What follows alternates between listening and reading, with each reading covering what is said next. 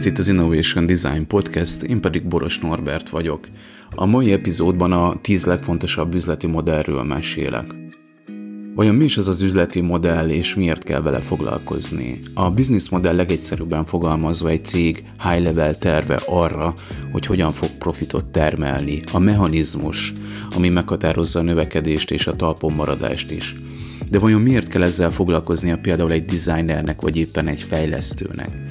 Egyrészt a cég vagy termék biznisz modellje irányítja a munkádat, ugyanis abból következik a digitális termék célja is, amit ki kell szolgálnod.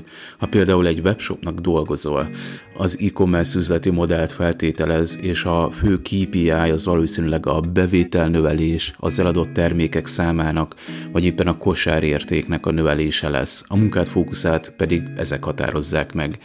A másik eset, hogy egy új termék koncepciójának megalkotása esetén részt kell venned az üzleti modell kialakításában is, például egy workshop keretében.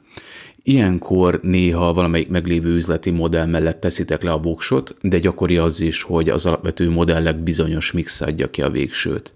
Nézzük meg tehát, hogy mi a tíz leggyakoribb üzleti modell egyenként. Az első üzleti modell az e-commerce. Az e-commerce modell a webshopok mögött álló üzleti logika legtöbbször. Az e-commerce cégek termékeket értékesítenek online, ez már bizonyára senkit sem lep meg. Előnye a fizikai üzletekkel szemben az alacsony állandó költség, korlátlan polchely és a kényelem a felhasználó szempontjából, mivel például a raktár nem is kell, hogy a város központban legyen, ahol ugye mindig az egekben járnak az ingatlan árak, így a költségek is alacsonyabb szinten tarthatók.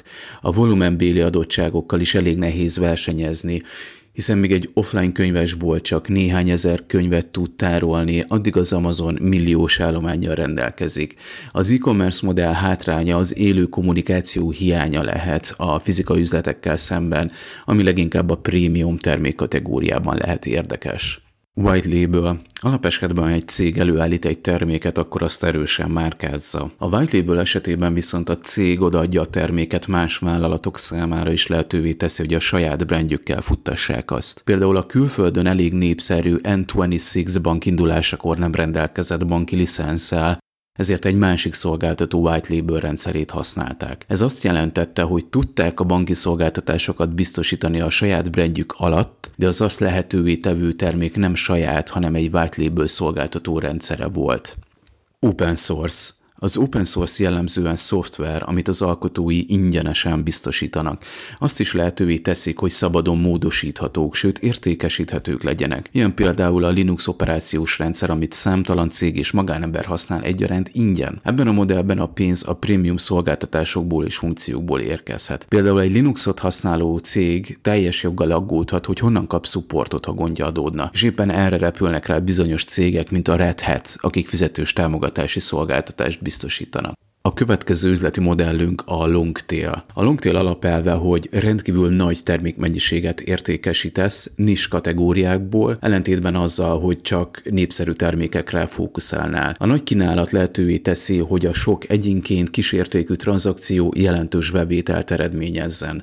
A longtail modell leginkább e-commerce-ben működik jól, lásd Amazon, ami nem csak népszerű, de nis termékeket is értékesít óriási volumenben. Franchise. A franchise-ban lényegében hozzáférést vásárolsz egy meglévő üzlethez, a tulajdonos cég termékeihez, brandjéhez, üzleti folyamataihoz. Ilyen például a McDonald's, Starbucks vagy az autókölcsönző Europcar. Érdemes viszont tudni, hogy a franchise valójában egy növekedési stratégia az anyacég számára, anélkül, hogy saját tőkét kellene kihelyeznie, tud terjeszkedni. Razor Blades a King C. Gillette által kifejlesztett üzleti modell, aki arra jött rá, hogy nagyobb profitot tud realizálni, ha olcsón adja a borotvát, és drágábban a borotva pengét. Ez a modell azoknál a termékeknél működik jól, ahol rendszeres upgrade-ekre van lehetőség. Ezt a modellt követik a nyomtatók, vagy a világot sajnos teleszemetelő kapszulás kávégyártók is. De a digitális termékeknél is remekül működik, ilyen például az Amazon Kindle, ahol az e-book olvasó ára relatíve olcsó, és az azon olvasható könyvek vásárlásáért lehet folyamatosan sápot beszedni.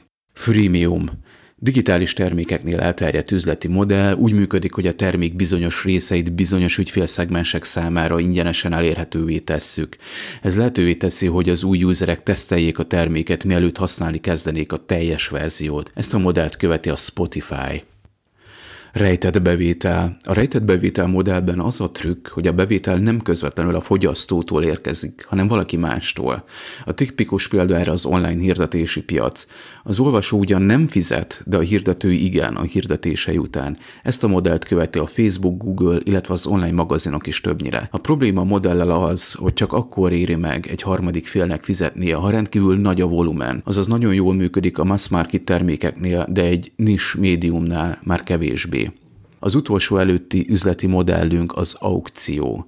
Az aukciós modellben valamilyen terméknek vagy szolgáltatásnak az ára nem fix, hanem licitálás során dől el. Ezt használja az eBay, vagy itthon a Vatera, de ezt teszi a Google is a fizetett keresési találatokkal igen nagy profit mellett.